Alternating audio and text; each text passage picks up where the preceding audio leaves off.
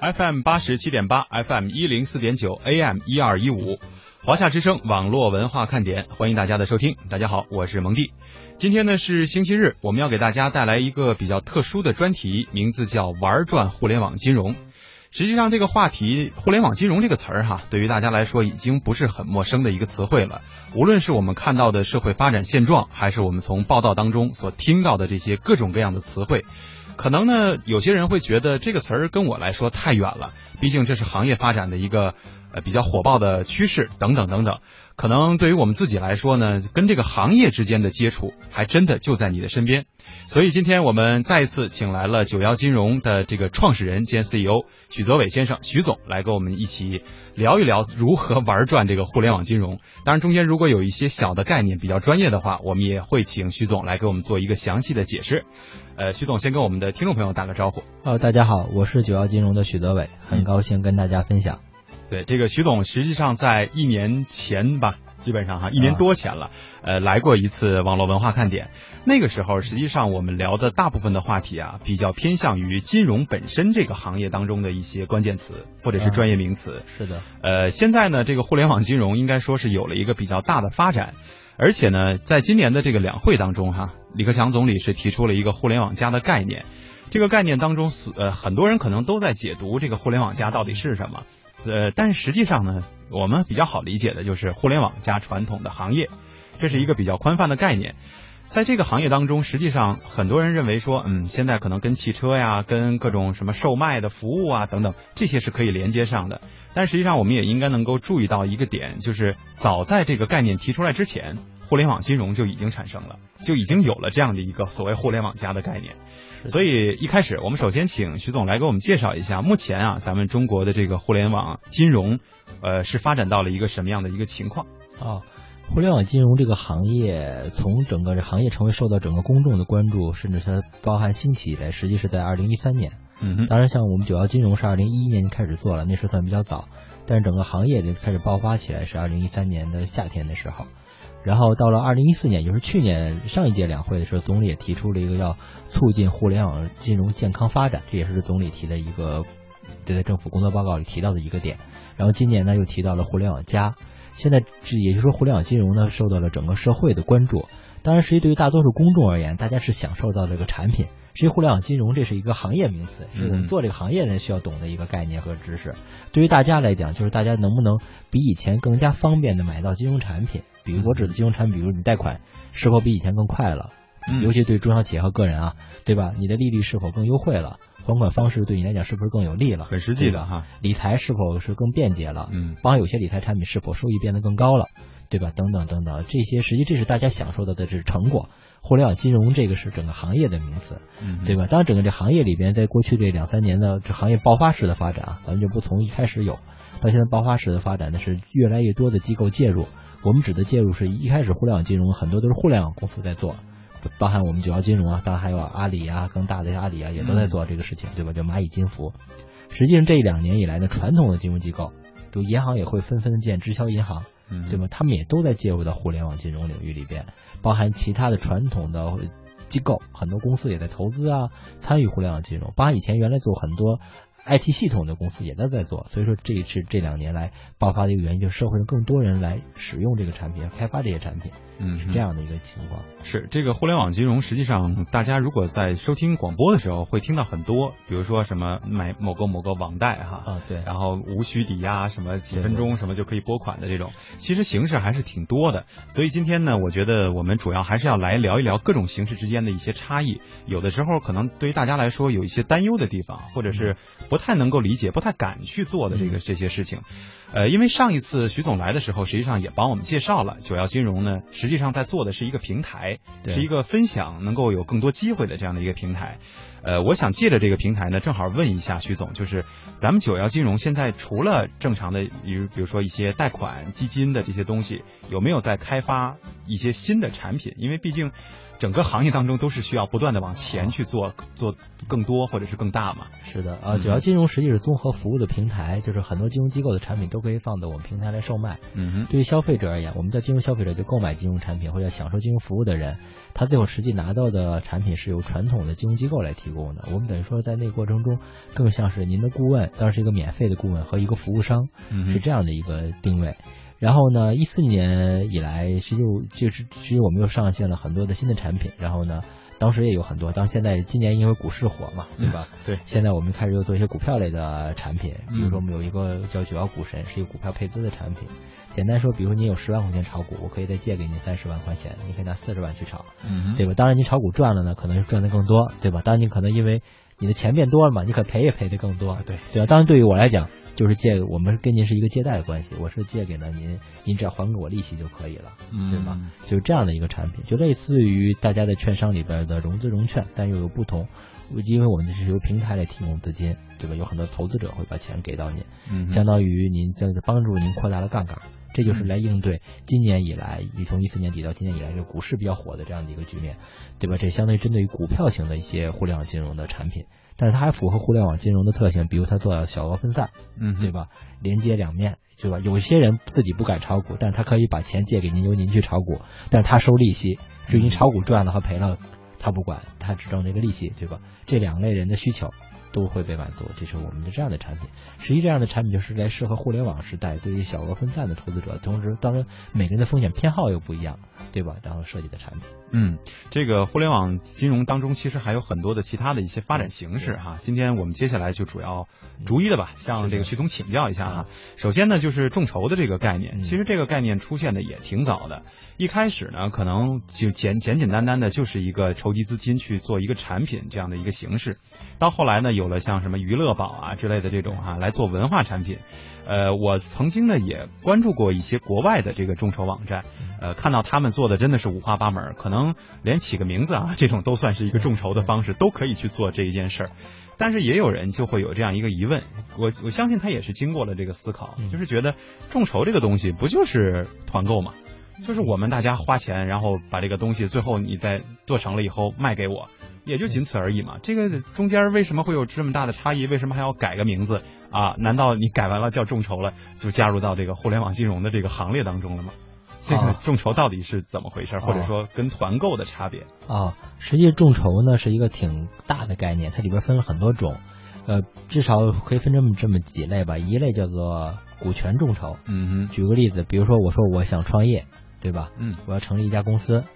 但是我需要钱，对吧？当然，像我创业的时候是靠风险投资在做的，对吧？嗯就每一轮每一轮的风险投资，但是实际上并不是所有人都一定能找到风险投资，是他可能决定，我说我要简单说我要创业，我要开一个小店，需要一百万的资金，然后嗯呢，我可以向身边的亲朋好友啊，在没有众筹平台之前，嗯，这个人出十万，那个人出十万，对，就这是最后来常见的方对式。对对，在现实生活中也是实际也是众筹嘛，嗯哼对吧？甚至结婚，咱们随那个份子，你也可以理解成为咱们众筹给他一钱让他去结婚，对对吧？实际是这样的，但是那是没有回报的，对吧？嗯你开个店呢，可能是我说我开个店一百万，两年后可能变两百万，对吧？三百万，我给大家这个直接的回报，但是股权回报呢，可能大家就分成了，每人占的股份比例不一样，实际是所谓的股权众筹。当然，具体还有很多操作的方法，这是给大家举了一个例子。在没有众筹平台之前呢，你想凑这一百万，可能只能向你身边的人；有了众筹平台呢，可能说我我基于我的想法，基于我的经营模式，向不特定的公众大家每人出钱，对吧？等等等等。当然了，他出这份钱是否可以在过程中转让，对吧？那是另外一条逻辑，这就是股权众筹，实际类似于拿到投资，嗯哼对？吧？向一一部分公众拿到投资来去做一个生意，然后他给您的回报呢，可能是股份的增值，也可能是分红等等等等。嗯，对吧？然后还有一个，刚才您提到的是类似于这个团购呢，是有就是产品众筹，嗯对？吧？我可能我想要做一个东西，对吧？做这本东西，然后呢需要出这个钱。举个例子，比如我想写本书，对吧？我是一个我是作家，我写本书，但是呢，我平时又我我我还要上班，我我我要写书要写仨月，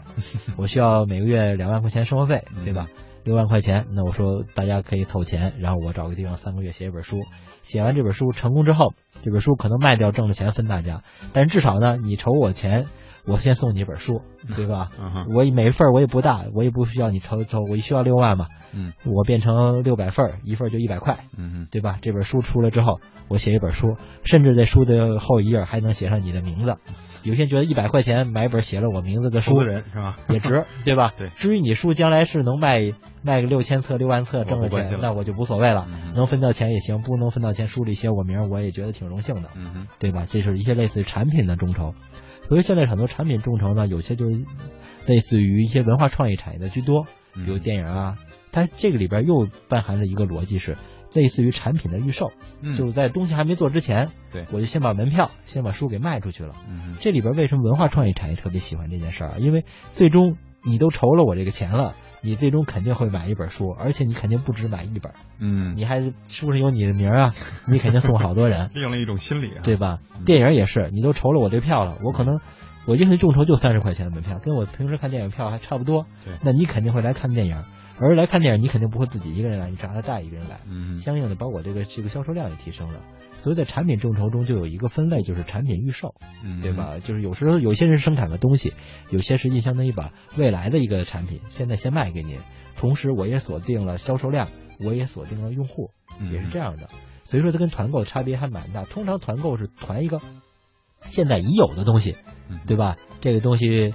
呃团购吧，是实际是一个集合效应嘛，对吧？嗯原来卖一份十块钱，现在一下咱咱们凑一百个人买一百份儿，那就九块钱就能买得到，对吧？这是更多的一个现实已经生产出来的东西或者已有的东西。嗯，所以说众筹通常情况下是一个未来才会有的东西，就是对未来的投资，相当于是这样的。只不过大家有投的是股权，嗯哼。有的投的是个产品。对，而且我觉得可能众筹里面还有一个比较大的点呢，就是可能这个投众筹的人会比较看重这个资金的持续性的这种收入。有的些产品会是这样的哈嗯对，呃，我想问一个问题，就是因为在九幺平台当中啊，我也曾经关注过哈、看过这个咱们的产品，嗯这个产品里面有一些就属于这个，比如说我想开办一个服装厂，但是我嗯现在我没那么多钱哈、对我北京我有套房，嗯对我，把这房呢做一个资质的一个抵押，然后抵押之后呢，我来众筹啊，我来筹一下这个资对金。对对是的，是的。然后后你如果说我去买了以后呢，相当于我就获会获得一个预期的这样的一个收入，对一个分成吧之类的等等，呃，这就属于分呃咱们众筹的一个形式对了，是吧某种程度上相当于它有抵押的股权众筹吧，嗯就是然后但实际上呢，它是给你一个固定的收益率，嗯哼就是万一咱们说众筹亲朋好友我可以筹你钱，对吧？你最后赔了我就赔了，对吧？嗯但哼实际是从商业上来讲，你最后给我一个保障，万一赔了怎么办？赔了呢，我就把我房子给他，咱们把房抵押卖了了，嗯哼抵押了，咱们大家还能拿回本金和利息，实际是这样的一个一个产品。嗯哼，那我想问一下，就是有一些关注互联网金融产品的人，如果说比如说在九幺上看到了这样的一个产品哈、嗯呃，差别会有很大，就是比如说有想做服装厂的，有想说开个零食店的啊，对等等等等吧。呃，但是我们所标注的这个年化收益率，它会有很有的时候会有很大的差别对，有的可能能上到百分之十一啊，对有的可能正常的基本上我看咱们的平台都是百分之九左右对哈。对。呃，这方面是谁来去评估，或者是谁来去啊，定这有啊，这里边是这样的，呃，每一个价格呢，首先说咱们要看它的制作的行业，嗯对吧？实际由专业金融机构，实际我们主要是由金融机构的人评估的机构来给它设计的，嗯哼对吧？这样然后也包含它这个产品它的这个时间，比嗯如它是用几个月还是半年，对吧？嗯哼是这样的。然后我们应该提供都是流动性的。实际是都是周转型的，所以说我们最长不超过半年，嗯一般都是一个月左右的，实际是一个周转型的。我们认为他之后会拿到钱，只嗯不过现阶段他需要钱，那么他找朋友借，这搭人情，或者他选择在网上借，嗯哼而要求为了保全，什么叫保全？就万一他不还钱怎么办，或者他生意失败怎嗯么办？所以说要求他抵押房子是这样的，所以这个时间和风险，包含评估机构共同来挂钩来设计了这个产品的收益。那么这里边儿一般情况下九到十一之间，嗯哼这个不同的行业特性，包含他拿到比如银行贷款的时间也不一样。那么我们解决的实际上这个产品解决的是一个流动性和周转性的一个一个是一个阶段性的产品，嗯哼。就是这对，样其实我觉得正好这个平台就相当于做了中间的一个桥梁啊，是的，呃，你需要钱，我借给你钱。对另外一些人呢，想通过这个方式挣钱，我也给你提供这样的一对个是平的，台。是的。嗯，另外呢，就是涉及到我不知道咱们九幺上现在有没有开通所谓，比如说资金金如果想注入这个平台以后，肯定会需要一种呃支付方式。嗯正常来讲，如果我们从网购的这个角度上，嗯大家可能会选择说啊，那网上银行嘛，嗯对吧？或者是我信用卡挂一下也就好了。呃，后来呢，可能出现了更多，比如说现在有很多的这个呃一些团购的这些产品啊，会涉及到说，呃，你是用微信呐、用支付宝啊，还是用银行卡呀，还是什么快捷支付挂在哪儿啊，等等等等，会有越来越多的这种选择出现。实际上，这个第三方支付也是这个咱们互联网金融概念里面的一块儿一个发展模式。呃，我想问一下徐总，就是您个人从这个传统的金融角度上来讲，呃，或者是从这个专业知识上来讲哈，如何应该去选择这个东西，也不见得说是我把钱放在哪儿了，我就会去用哪个吧。啊，啊，第三方支付实际是一个工具，它嗯倒不是一个结果，对吧？它是我把我的 A 银行账号的钱转给了 B 银行账号，因为它有个收款单位嘛。嗯结果这个收款单位，举个最简单的例子，您只有工行银行卡，结果收款单位只有建行的银行卡哼，，对，你怎么办，对吧？嗯要不您把钱取出来存存他的建行卡里，要不他去开一个嗯您那个工行的对，卡这是原来这老个遇到的问题。对，这个很麻嗯烦，对吧？过去很多人支付钱就会就就会经常出现一个问题，最后有一类公司说第三方支付公司，它可能把所有银行都接入进来了，嗯您通它通过它的通道直接把这个这个银行钱转到另外一个银行钱，咱们就最简单的理解第三方支付嗯，实际是这样的。所以第三方支付这个平台本身它只是一个工具。对您的资金安全都没有任何问题，您只是从这个银行转到那个银行，嗯只不过他帮您做了一个一个一个一个过手的这样的一个一个通道嗯，或者是一个系统的对接。实际他当他在过程中是要收手续费的，嗯当然可能不收您的钱，收那个收款方的一个手续费，对吧？一个费用，实际它是一个工具。所以第三方支付平台本身对于大多数购买产品的人而言，不论是你购买那个那些电商那些产品，对吧？还是多购买互联网金融产品来讲，实际你不存在因选择谁，因为谁都一样。嗯，当然，这里边也有很多家公司了，比如有做的很大的，像支付宝啊，也有比较小的公司啊，对吧？所以对于您来讲，无非是使用哪个工具了，嗯对嗯吧？实际是从风险上、产品上来讲都差不多。这个第三方支付会涉及到很大的风险吗？嗯，其实对用户来讲，风险是极低的，因为它这个工具嘛，嗯就是它不会有风险，而且是国家是严格管制的一个行业，它是需要取得牌照的，并且相应两头接好银行才能再干的一个生意。嗯对吧？？当然，对您来讲可能有一点体验是，你选了这个地方支付，结果你往付款那家只有建行，结果您它有可能有些支付呢，可能覆盖了所有银行，对吧？嗯有呃结果这个机支付没有建行，啊，那您不就没法完成这个事儿吗？那你就得换个第三方支付，嗯 可能会发生这样的事情。所以说，对于大多数消费者而言，第三方支付是没有风险的，甚至在某种程度上也不存在您选择谁。嗯就是哪个您方便都差不多。当然，这里边也有大也有小，因为里边是一个费率的问题。因为费率呢，虽然通常情况下不会由消费者来承担的，是由那个收钱的那角来承担的。但这里有个细节了，如果这个费率低，那么嗯可能这个金融机这个收款单位就会把这个费率的一部分好处返给消费者，比如你买东西更便宜一点，嗯嗯嗯，对吧？吧？如果它费率高，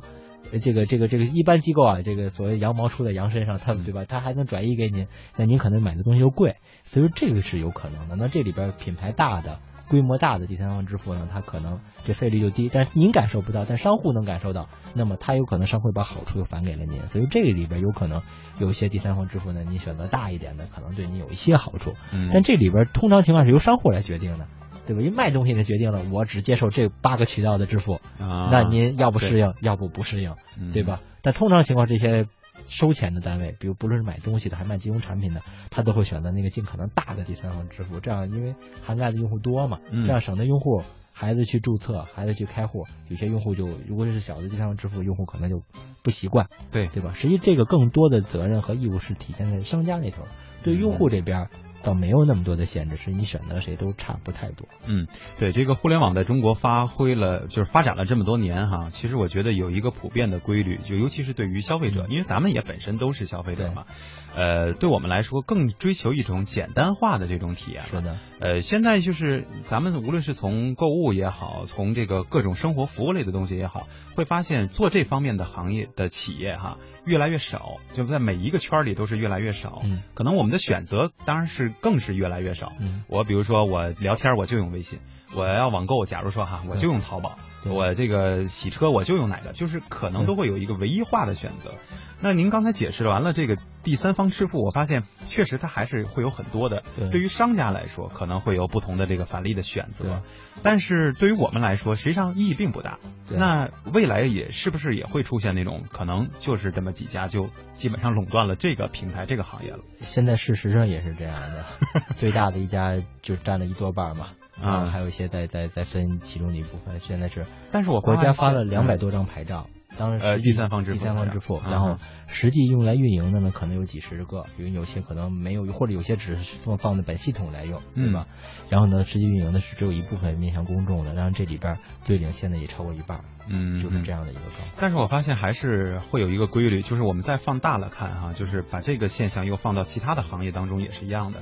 无论它火不火，无论是不是在这个行业当中有一个垄这个一个一个垄垄断的巨头了，还是会有人前赴后继的去加入去对分这杯是羹的。呃，作为您这样一个，比如说九幺金融这样一个平台，呃，我相信肯定也会有很多的竞争者，当然对会有很多的同质化的这种平台。对，呃，您觉得如果就是我进来晚了，我还真的有必要在这个圈里还再去分羹吗？哦，这里边我觉得先发者有一个叫做咱们叫做先发优势，嗯对吧？它可能成立时间更久，品牌认知更容易，包括拿到的资源，拿到资源会更多，嗯包含用户当时选择少，哎那对就对你就容易形成依赖。就像我们这样的一个第四一个，我们实际是一个。我们不是第三方支付，但是我们这个嗯哼相当于对于您来购买金融产品来讲，我们是一个比价和比较的一个平台。嗯对吧？然后后来者呢，我觉得也有机会，就是说，总有前面的人干的不好的那些领域，对吧？或者是你有独到资源的领域，嗯，对吧？嗯？比如说我是原来就在某个系统里边，对吧？举个最简单的例子，之前有一家机构跟我们聊合作，他是聊某个进出口原材料的，嗯哼那样在他要做一个类基于那个的供应链嗯金融的产品，那我们就做不了，因为我们。不做进出口，我也不了解他那个领域，但他领域可能很大，对吧？他在他那个领域里就有比较的优势。当他出了那个圈子呢，他就没有我们有优势，但他在那个里头他就有优势。嗯，所以说，我觉得后来者呢，可能在你某个细分的领域，或者说你某个你有巨大资源的领域，你能占领优势，这还是有机会的，就是这样的一个市场。但是互联网就像你说的一样，互联网有的时候是一个聚合的效应，它可能就是第一名要占，肯定互联网任何一个互联网领域，第一名都是超过一半的市场份额。嗯就是业务行业说叫七二幺，是嗯第一名占百分之七十，第二名占百分之二十，剩下所有人分那百分之十，对吧？这个互联网行业这个聚合是挺挺挺挺严重的，但是在互联网金融领域不一定是这种局面。这里有一个原因是因为。这个每个互联网行业最后都肯定还会映射到，就像互联网加一样，映射到传统的一个行业。嗯嗯就比如你互联网洗车，你肯定映射了洗车传统的洗车，对吧？你定都行业是细分的垂直领对域，对，嗯哼然后呢，但金融有一个特征，是因为金融后边的这个专业性要求特别高，嗯哼对吧？你比如说一个电电商的平台，卖手机，在传统商业，手机是一个电子产品是一个行当，家具一个行当，但是对一个电商平台来讲，手机和家具都是一样的差不太多了。嗯但都是金卖融东西嘛对，金融可不一样，嗯看似都是卖金融产品，比如说贷款，我们就只做有抵押的，只做房产抵押的，嗯人家有人就做信用的，但信用贷的不一定就风险高，对吧？但是我们就不做，所以说每一个平台做的都是不一样的，因为嗯金融这个产品差异非常大。银行类的，我们这个类银行的业务，对吧？人家有人做基金的，对吧？当然我们也做基金了，基金又分很多种，对吧？固定收益类的，对吧？比如货币市场基金，对吧？还有都股票型的基金，这差别都非常大。嗯哼，主要是因为金融的专业性决定了，在前面映射出来的行互联网公司就会很多，每家的可能差别也比较大。嗯，也就是说，无论是做哪个行业，是金融也好，是传统的也嗯好，以后如果是拥抱互联网，都相对会做一个更加专业化的这一是条的路，是才的会有所发展。是的，是的，好，刚才呢，我们实际上在这个徐总的讲述当中啊，聊到了一个贷款的这个问题哈。呃，我觉得这个争议，接下来我们要聊的这个争议还是比较大的，就是这个 P to P 贷款嗯。呃，这个事儿发生了也有好几起了，好几件了，而且时间也比较久了，嗯一直以来可能都有这样的消息，就是跑路。啊，这个平台跑路呢，实际上对于消费者来说，有的时候会是毁灭性的。嗯，有人会就是为了能够筹集到这个资金，或是怎么样，付出了很多很多他的可能是前半辈子的这些努力，可能都投在这里面了。然后 P2P 平台一跑路，基本上他可能就会有是一种绝望的这种心态。呃，您怎么首先怎么看这个 P2P 这个圈儿里的这些乱象？哦，呃，首先说 P to P 的公司是非常的多，对吧？嗯然后呢，这里边呢是鱼龙混杂。因为这个一因为毕竟没有行业准入的门槛嘛，对吧？当然现在北京市，比如北京市现在正在做打击非法集资的，然后我们公司也参与，也是宣讲啊，咱们去协助政府去处理这些事情。嗯然后呢，这个圈子里面，但是首先要区分一点啊，就是不能说 P to P 是坏的，嗯只能说对 P to P 里有坏人。嗯哼这里边坏人有可能他原来就是做非法集资的，嗯，只不过他给自己弄了个高网大站，上是对吧他说我是 P to P，最后你不能把板子打在这个 P to P 这个行业上，对吧？嗯当然要抓坏人是应该抓的，所以说首先区分这一点，就是里边是有坏人介入的，那咱们的目标是应该把坏人揪出来，嗯把他抓出坏人来。然后呢，不能怪整个 P to P 行业，但是回到 P to P 行业里边，实际上如果它是严格按照 P to P 的商业逻辑来讲，是不存在着平台跑路的可能性的。嗯哼因为它是一个交易的平台，对吧？用户是这面是有人借钱，那面有人出钱，是把两头撮合在一起的。理论讲，这个出钱的人是把钱给了借钱的那个人，嗯哼那么平台跑路，他他就自己跑了，对吧？理论讲是对对这个用户来讲是没有损失的嗯，因为你的债权责任还是存在的，你对吧？实际如果经典的 P to P 或者说这些不会出事情的 P to P，应该是这样的一个操作操作标方准法化的，嗯对，它是不会存在平台跑路的可能性的。但是为什么还会有？是因为有些 P to P 平台，它可能是恶意的，可能是经营的经营不善，造成造成什么呢？他那个借款人可能是被他控制的，嗯哼对？吧？嗯实际那个借款人是他自己，对吧？或者是他控制的人，然后通过自己的这个信用啊，然后有很多人把钱给了那边，然后他拿着那边的钱跑。相当于就是骗了你的钱嘛。对，是这样的一个状况。实际上，如果是这样的，你要小心，要注意。所以这里边就看待你怎么签协议，怎么判断平台包含资产，但你要了解这个平台的背后的运营的逻辑，嗯哼对？吧？它被监管的状态等等等等，来去识别其中的大。所以说，对所以里边有逻辑嘛，就成立比较久的、比较大的。受到关注多的，比如说这个这个监管严格的这些呢，那肯定就安全性就高。嗯哼，对吧？当然，可以因为如果按照我刚才说的那种是只撮合的话，甚至都不存在经营不善给你造成的损失。它经营不善只是它平台自己经营的不够好，嗯？对吧？但是也不会给您造成损失，实际是这样的一个状况。所以这个里边消费者要有一定的判断力和识别能力。嗯，对，因为现在大家最容易受到的就是所谓数字的这个影响，对。一看到这个高值啊，就觉得啊，哎对呀，啊，这点挺重要，大家不要只看高收益，嗯哼高收益必然伴随着高风险，而且越高收益，可能骗的可能性越大。举个最简单的例子，实体经济，咱们就说这个借款人用你的钱，怎么可能？我看有平台是百分之十八一年，嗯哼，实体经济他干什么？他能一年挣百分之十八？他光还你利息，他还得干别的呢，对对吧？就是这样的一个状况，对吧？当然，短期周转的可以稍微利息高一点，对吧？因为它是嗯周转型的，对吧？它只借借借几天，利息高一点，之后它又回归到常态的，对吧？这年化还有年化二十几的、三十几的、四十几的，那就风险非常的高了嗯，哼。对吧？所以这个这个消费者要去有这个综合的这个判断。对，其实我觉得很多人呢，就是尤其作为消费者来说，可能对于本身的这些理财产品，就是传统的理财产品，就不是特别的理解。那么在这个互联网金融的这个概念出来以后啊，像 P2P 平台也好啊，这各种众筹也好，都出来以后呢，大家首先是一个好奇的这样的一个想法，所以呢，在看到了那个数字之后，会受到一个很大的刺激，包括跟这个传统的银行理财啊之间的这个一个对比，就会发现，那天呐，简直就原来的那些东西没法玩了。对所以会受到这个，就可能他没有，因为不像您说的，他有常识，对他会去说，哎，这个行业它能赚那么多钱吗？对不是先从这个方面去做判断，而是先从这个数字上去找一个心理上的一个优越感，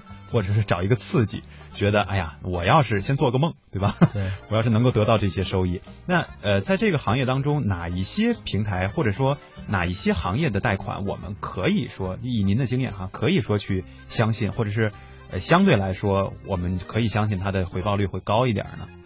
哦，这个我还是最有投资啊，不是追求回报的。你的嗯哼回报跟风险肯定是挂钩的，对吧？如果站在我的立场上来讲，你去识别一个平台，我觉得实际核心是你要看它推出的产品，嗯对吧？？就说它产品是否是合理的，对吧？比如它给你，比如像我们那里有些产品给你八到九，对吧？嗯这是一个，尤其我们最后支撑的是短期周转型的理财。这个这样的一个产品在现实生活中非常的多，嗯就不是互联网金融，在传统金融机构里边也有类似这样的产品，只不过比较少，好多可能一般消费者购买不到。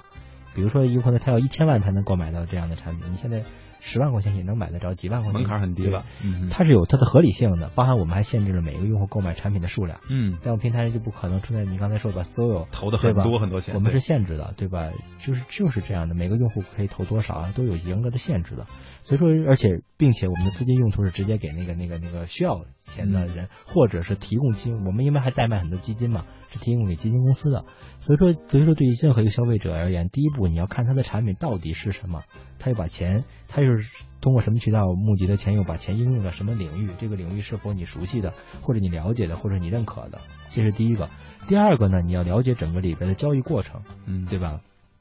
抵押物，对吧？有没有抵押？当然没有抵押也可以啊，就说要了解没有抵押有没有没有抵押的交易过程，有抵押有抵押的交易过程。嗯对吧？这个也是非常重要的，不要就包含你用什么支付啊，不要在这个交易过程中你发生损失，嗯对吧？这也是很重要的，对吧？当然这样你要做熟悉的。第三个你要看这个平台的品牌，包含它的这个咱们叫做公信力和它对信息的披露的程度，这里边肯定公信力越高的，比如拿到资质越多的。披露的信息越多的平台就更安更全、透明的更靠谱啊对吧？这些都是很重要，这些维度都是很重要的。当然，还有包含这个平台运行的规模、时间，嗯这些都是其中可以供你参考的这些事情。嗯但是最后回到一个，还是你要对产品有了解，对吧？就是这样的一个状况吧。你要去享受一个一年百分之三十的回报，那就意味着你肯定要冒巨大的风险，嗯，对？吧？就是这样。就慢慢的，实际上大家可能从这个各种投资的过程当中，也就是常识啊之类的东西，会相对的有所增长哈。是的，嗯，另外一个，我想就咱们跳出这个产品的或者是发展模式的这个圈儿了。呃，互联网金融确实在中国一兴起的时候，也确实是引起了很大的震动嗯，尤其对于传统行业来说。但是我觉得有心的人可能会发现，不光是一种经济发展模式或者是这方面的这个改变，有人发现说，实际上互联网金融带入到了这个整个圈子里以后，也改变了我们对于信息处理的一个理解。为什么这么讲哈、就是经常大家会觉得说。啊，我只不过是利用这样的一个方式，是方式不同，平台不同嘛。啊，我还是在继续着我的理财，继续我的投资，我赚钱。但是有些细心人会说，不对，这里边我可能被掌被掌握的信息啊，变得更多了。而作为平台来说，作为桥梁，作为中介者来说，可能掌握的双方的这个资源就会很多。对，于是，于是乎就会有人担心，哎，这里面那是不是相当于我为了使用这个平台，我就一定要出卖我的这个信息了？这方面也是曾经呀、也是引起过很大的一个担忧的。呃，您作为正好就是中间的这一个桥梁，您是怎么理解这方面的？对于信息的这个安全性，这个这个不是他出卖了自己的信息啊，因为你购买这个产品， 对吧？嗯哼，你必须提供这些信息，你才能够，比如说你在我平台申请一笔贷款，嗯哼你，当当然的要把你的所有的信息征信记录给我，如果你不给我，我没办法帮你提供。嗯不论这个贷款是由我们提提供的，还是我们介绍给其他的机构，包含银行来提供的，大家都是要你的这个这个数据的，所以这个不存在于你出卖你的这个这个信息，包含你购买理财产品，你肯定得绑银行卡嘛，这是必须的，对吧？没有这个步骤就没法完成这件事儿。是，但是确实是像我们这种平台，你积累的多了，能积累大量的用户的信息。嗯哼，不论是这个购买产品的人，还是包含金融机构，他也得把这对个产品给我，告诉他产品的属性啊，这个地这个这个头像啊，对吧？用户用户量啊，等等等等的，这两条信息必然的积累在这个平台上，这是在发展的过程中。这就跟说我是一个开商场，你来我老来我这买东西，我肯定能知道你喜欢买什么，对吧？嗯包括就是消对费习惯，对啊，嗯你记录我记录的久嘛，我就自然就知道了，包含谁经常来啊，或者怎样，这这是必然的。嗯这嗯个这个不存在于这个你出卖了或者你被迫的，因为这是你主动的，因为你要购买这个产品，你要完成这个交易，就必须提供，两头都得提供。但平台确实积累了大量的数据，所以这对于这些数据据而言，你这些平台都有以下的几个责任，嗯对？吧？第一条，平台必须审慎的保管这些数据，对，保证它不会被泄露。当然，这里边有一系列的方法，嗯也有很多安全公司专门来做这些机构的信息安全的处理和保护。嗯，对吧包括监测哈，对对对嗯，这些都是要做的，平台必须保护。第二个，平台不能滥用这些信息。嗯，最简单的逻辑是，这个用户如果他不主动发起，你不能把它提供给这个人。比如说，一个用户向我们申请一笔向工商银行的贷款，我们不可能把这个信息在他不同意的情况下发给建设银行。嗯哼，对吧？但是我可以告诉他说，您这状况应该去建行比去工行可能更合适。对，我会告诉他，但是他还说我还就要去工行，那么我们依旧只会发给工商银行，而不会发给建设银行，嗯，对吧？是这样的，也就是说你会不会滥用这个信息，而不会越过它直接把它发给其他的银行。对吧？这是这个平台可以做的第二个事情，就是要你要不能滥用这些信息，第一个要保管好，第二个你要不要滥用，第三个你这个。这个这个滥用的当然另外一个逻辑就是，你所有的数据的处理都要经过他本人，数据的所有人，因为数据是在你平台上积累了，但是实际所有人是他本人，对对吧？第三个，毕竟数据在这些平台上，平台肯定会基于这些数据做一些研究，但这些研究只限于商业的应用，对吧？举个例子，一个老师向我们平台申请贷款，我发现推荐给某家银行成功率高，嗯下次又来了一个老师，那么我还会优先推荐给这家银行。这些数据是我们用来做商业研究分析，这是所谓的大数据的分析。我举个最简单的例子啊，嗯对吧？但是在你这个应用中，你要把用户的隐私数据隔离开，你只分析他的这个这个这个这个。标明这个用户身份的一些信息，比如他是个老师，嗯对吧？至于他是姓氏名谁，这个跟你的分析结果没有关系，对对吧？所以他隐私的数据你是不能用来分析的，但整体的数据你是可以用来去做分析的。嗯对？吧？所以说，这第三个就是，当你愿意数据支持你平台本身的效率，对吧？因为互联网金融解决的一个最大的问题就是解决信息不对称嘛，对吧？第二大问题就是提升了交易效率，嗯对吧？那这两个都在于你的数据多，你可以分析的更精准。那么在做这些分析的时候，一定要把用户个人的隐私的数据刨开掉，嗯然后可以行业属性的数据来去做分析。这样这个也会进一步的提升效率，也用我们行业化也会提升整个用户的体验，嗯是嗯，这样的。对，其实我觉得消费者最怕的就是平台如果没有做到您刚才所说的这个嗯三是点的而产生的问题。对呃，而且现在其实还真的是有很多人啊，我觉得已经有点麻痹了，就是他会觉得，其实我的信息可能在很多地方都能够哦找到。对，是的。然后我要是真的就是被泄露了呢，又能如何？但是可能因为中招的这个几率是小的，可能被被嗯不法利用的这个几率是小的，所以可能很多人时间长了以后就不再会在意这些东西了。但是我觉得，如果从平台的这个角度上来讲，呃，自觉的去做好这个保管，嗯、大家信息的这个义务，我觉得还真的是非常的必要哈、对，嗯，这里边有很多也有监管政策的要求啊，嗯嗯对嗯，也有政政府的要求，就怕不遵守对是吧？呃不过其实这是这样一个状况，为什么说大家尽量选择知名平台或大的平台？嗯就是大的平台，首先说这些平台不是为以卖你的数据为生，嗯，对？吧？它是一个生意，它的核心业务是服务好用户。那所以说，大的平台肯定不会坐视这种状况发生，对吧？因为小的平台，它有可能卖一条数据就赚钱了，它有对可能就愿意干这而且件它事都。是贱卖哈、对，大的数据平台肯定不会干这件事，因为一旦有一件这样的事情或者多数这样的事情，肯定会对它的平台的信用造成巨大的影响。嗯所以说，我觉得大的平台是不会干这些事的。他自律，或者说他不是自律，他是为了更大的利益，他都不会干这件事情。嗯，好，我们再转换一个观点，就是从消费者的身上把这个目光移开哈，嗯我们来说说这个中小微企业。嗯实际上，这个也是一直以来就是包括国家领导人也好，包括行业也好，都很关注的这样的一部嗯分。呃，曾经呢，我们也见诸报端也有很多的这样的报道，说要大力扶持中小企业发展，嗯包括在深圳、前海啊等等这些地方，都会有很多的这个中小企业或者是微型企业，呃，需要借助互联网金融的这样的一种方式或者是平台手段也好，来达到自己初创的这个目的，或者是往上走的这个目的。呃，我想知道我们平台对于这个中小微企业的他们这种审核是一种什么样的机制？因为我们的听众当中啊，也会有一些就是想利用这样的一个平台，说我能不能？因为他肯定会投资的那个前提都比较少，嗯可能实力也没有那么雄厚。那我们是不是需要一个什么相对的一个给出一个标准，让他们觉得，嗯，我可能现在有这个实力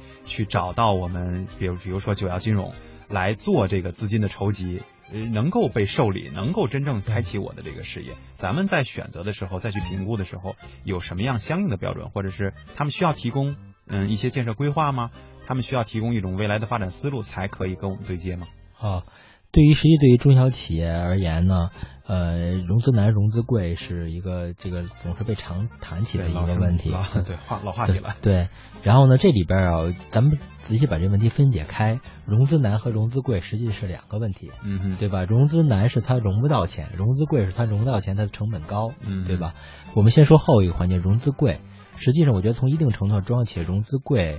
是有合理性的一面的，因为小企业必然比大企业的风险高，嗯哼，对吧？那对于任何一个金融机构来讲，甭管它是不是互联网金融还是传统金融机构，那么肯定的你的风险高，那么你肯定拿到的资金成本就要高，因为对对你的对家对吧？它有对你要没那有么放心嘛更高的收益，嗯我才有可能给一个风险高的产品提供资金。所以说，中小企业的在一定程度上，你的融资成本高过大型企业，这是合理的。嗯，这个这个你不能说你要比大企业低，对吧？这个不公平。啊从信誉的角度对上来这讲是也不，公平的，对这是不合理，这违背经济规律的。嗯哼，当然了，里边还有一点，有些贵呢，可能体现在因为大企业它不需要担保，嗯小企业可能又说你必须找个担保公司，是贵在这个角度，你得说你要不给自己增信嘛，嗯对吧？？你可能贵在其他的角度，所以我觉得解决中小企业融资贵这个角度来讲呢，有一点贵呢，传统的一个价格上的贵，有些地方是应该的，嗯，有些贵呢，可能是因为附加造成的。那附加那个环节中，可能因为互联网效率的提升和规模的提升，可以把它节省了。嗯哼，对吧？因为这个银行实际不是不愿意服务这一百万，只不过他服务个一百万跟服务个一亿的成本是一样高，那他干脆我就服务这个一亿的吧，对对吧？那互联网的可能把这效率提升了，对吧？那么这个这部分的环节，因为因为交易效率和交易成本产生的这部分的成本可能被节省了，那么你就是得相当于拿到钱的成本就没有以前那么贵，嗯，但在一定程度上直接资金成本贵，这是应该的。嗯这哼，是融资贵。那我们在说之前那个融资难，融资难就说你融不到钱，你拿不到钱，对吧？我觉得这个里有一个状况是，这个里边是两头来说，对中小企业人跟大企业不一样，大企业可能有个财务部门，它有一个详细的财务规划，日常跟传统的金融机构，不论是银行啊，帮有些企业可能要通过信托拿钱啊，等等等等，它有一个良好的沟通和嗯沟通的机制，它有这样的人，一个小企业连这样的人都没有，他只要需要钱时才去，他都不知道去找谁，对，对吧？这是融资难，就是他信息，对吧？信息他不只是不知知道这个信息，他也不具备专业知识，嗯哼，对？吧？你知道和你能处理还是两个问题，对吧？这个是一个中小企业面对的融资难的一个方一个很重要的方面。所以说呢，互联网肯定能解决这个问题了。我把你的需求都收集好了，对吧？你只要告诉我你的需求，对吧？我就可以给你匹配，你不需要具备那么丰富的专业知识，对吧？我就可以给你找到适合你的产品，因为对于你来讲，你觉得是个性的，但对于互联网平台而言，我们干了好几百家了，好几千家了，好几万家了，那都差不多，对吧？那就有这样子的专业知识，这是一个。第二个，你能了解多少多家多少家金融机构？对于一个小企业而言，你可能真的你你有个朋友，你只熟这一家银行，嗯你不可能跟一百家商业银行都有这样的往来。但对于一个平台而言，我可能这十家企业是这家银行，那十家企业全是那家金融机构，那么我们可能就已经对接很多的家金融机构，对吧？那么我们就可以知道它不同的产品，也就是说，但是对我来讲是有商业利益的嘛，所以我一定会热衷于跟大量的金融机构建立合作的关系。那么我也可以帮你扩展整个这个产品线，不只是你的信息和知识你更丰富了，二是整个产品，有可能你这个状况在这个银行是完不成，在那家银行就可以完成。嗯只哼，不过你不知道，你也联系不上，而我知道，我们能联系得上，嗯哼，对吧？这也是帮你解决融资融资难的这个呃问题。嗯第三个，中小企业还有好多可能就是一些周转型的问题，对吧嗯？它可能不是说我要用一个钱用一年，对，短期的周转型的问题，这里边就相当于金融产品设计的问题了，就是而有些大的金融机构它不愿意为小企业专门设计，为你一个，对吧？几百万规模的企业设计一个。一个月的产品，这个对于他来讲是不划算的，嗯也是他没必要的，因为他做那个更长期，他也 也赚那么多钱，对吧？那这时候互联网金融企业可能就是集合集合小众嘛，对吧？就变成大众了嘛，对吧？嗯来基于这些人联合一些金融机构，就像我们刚才说的我们那个产品，对吧？实际是背后是我们是跟银行合作的，嗯不只是由我们来提供的，只是服务端呈现是我们，实际背后是有商业银行在里面的。我们跟他合作，联合做一些针对于中小的、定向的，甚至针对某一个行业、某一个领域的这样的产品。那这样的话就可以解决你短期周转性的产品，那这样的话也能解决你融资难的问题。嗯，所以它是一个综合的一个结果。也就是说，用这些互联网金融的方法，可以在一定程度上解决融资难、融资贵。当然是互联网公司和传统金融机构相结合，来共同为中小企业提供服务来完成的。当然，但是前提条件是你得符合这些产品的购买条件，嗯对？吧？融资难、融资贵还有个大前提是你得能融到资，你得够资格融到资，对吧？你对不能说我什么都没有，我要借一个 亿，对吧？你这个你再说融资难、融资贵，这就不合理了，因为我们凭什么？嗯，对吧？你能不能承受这样的风险？对对吧？你能不能承受这样的责有任没？有偿还能力？对，嗯这些都是你的偿债能力、偿债意愿、保全措施，你都得符合了相应的条件之后，才会有金融机构服务你。所以说，融资难融资这个前前提是你得符合条件，嗯，对吧？对，所以说我觉得金融平台在这方面做的更多的是一个信息沟通和对对接的这样的一个是作的用，为我们可能能提出不同的这个选择。有的时候我觉得以这个标准，我可能就没戏啊。对但是如果通过平台呢，可能会告诉你，其实你在某一个方面再努点力，是的，啊是的，是的，我可以帮你找着路。是的，呃，我们老原来就老说说你不理财，财不理你哈、啊这个其实对于很多人来说呢，都是这样的一个感觉，就是现在互联网金融来了，我可能介入到这个理财的概念当中也更容易了。呃，也就像您刚才所说的，不是再用你需要一千万、一百万你才可以去做这个投资，对，我现在拿五万、十万，我也可以去玩一玩这个东西，为自己的这个。嗯当然，可能提说不到这个生活质量提高了哈对，但至少会有这个助力的作用。呃，对于普通的这个投资者来说，您觉得，嗯，就是我们正常，比如说像我们这种上班的啊，嗯我其实跟互联网金融没有什么太大的这个关系对。呃，正常来讲，我也不会涉及到，除了咱们采访是吧？ 嗯对嗯不会涉及到什么接触对，呃，包括我也不会可能去做投资，去做自己的对公司。但我就是有这些一点小钱，嗯，我准备去在这个平台当中玩一玩。呃，您觉得首先有两有有有两点需要问哈，一个是这个安全性的问题，嗯如何去支出自己的这个配比；对对，另外一方面就是如何去选择更适合自己的这个产品，因为您接触的产品可能会比较多，所以是否在这两方面有一个建议，安全和适适应对应的这种？哦，明白。嗯哼，实际对于大多数消费者来说，没有说我选择互联网金融或者我选择传统金融，因为你购买的就是一个产品，嗯哼，无非是通过互联网这种手段和去银行网点儿，对吧？对那个手段，所以说互联网金融它不是个，它只是一个行业的名词。嗯哼，对于你来讲，你购买的是一个理财，你只是一个方式的不对，同你是购买一个货币市场基金，嗯哼，对吧？还是去投资股票，还是买个银行理财，对吧？还是买个信托计划等等等等等，你是嗯你是一个购买金融产品的一项投资或者一个消费，对吧？所以不存在于说我买了互联网金融，对吧？这是一个行业，对吧？嗯，是这样的一个，就跟你去银行存款，并不是你买了银行是一个道理，对吧？所以互联网金融是一个行业，对吧？它不存在你购买什么，这是这是第一个。但是在这个里边儿，就每一个我们叫做金融消费者，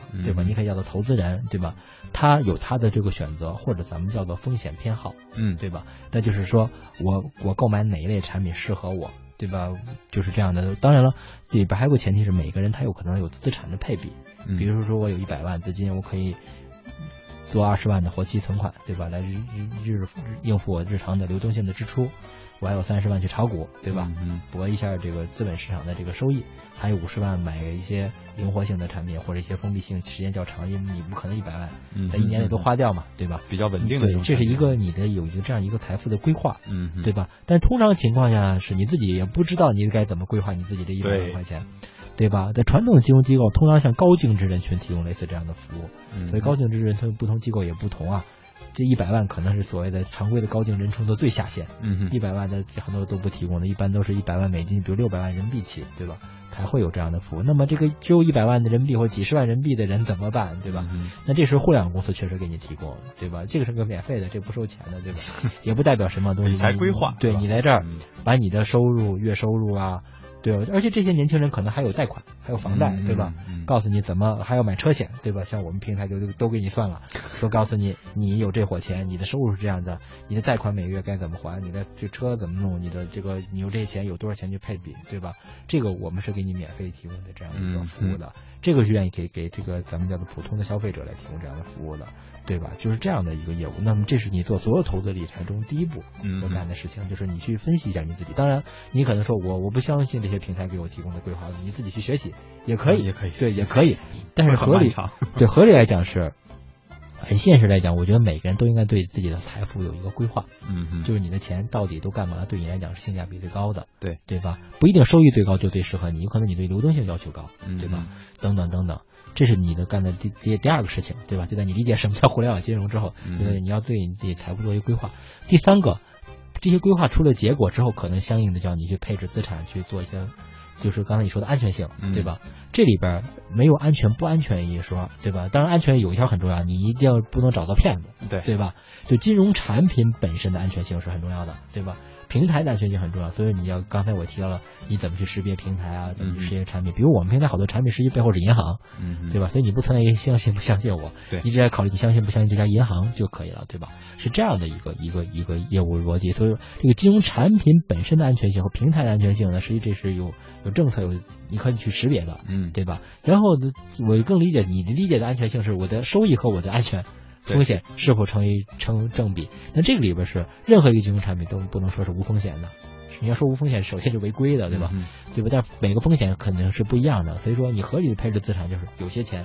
可以做一些高风险，当然每个人风险偏好不一样，有些人我就愿意拿我所有钱去炒股，嗯嗯甚至还有人愿意跟别人借钱去炒股，对吧？嗯这样的人都有，对吧？当然炒股也没有什么问题，因为很多人能赚到钱嘛，对吧？所以说这个是风险偏好不同，你去再去识别你的每个人的投资的这个这个这个能力或者你的收益的以及收益的预期，嗯，等等这些，这是下一步要干的事情。我更愿意把每一个人，就包含普通人，也也不用区分是我是上班的，我还是高净值，我还是什么样的人都不用区分，你都按照以下几个步骤把事儿做完了。理论来讲，你应该能达到的是最适合你的这个结果，嗯因为每个人的状况不一样。嗯如果你按照这个步骤去做的话，应该能达到你最想要的结果。嗯，好，今天我觉得其实整个的过程啊，就是从让我们从学习到最后的一些就是特别实用的一些招式哈、或者是方法，呃，让大家能够真正的玩转这个互联网金融。呃，有的时候呢，我们对于自己的这个判断，就像徐总，我觉得最后说的有一些话，呃，可能对于很多普通的消费者来说，帮助会更大一些。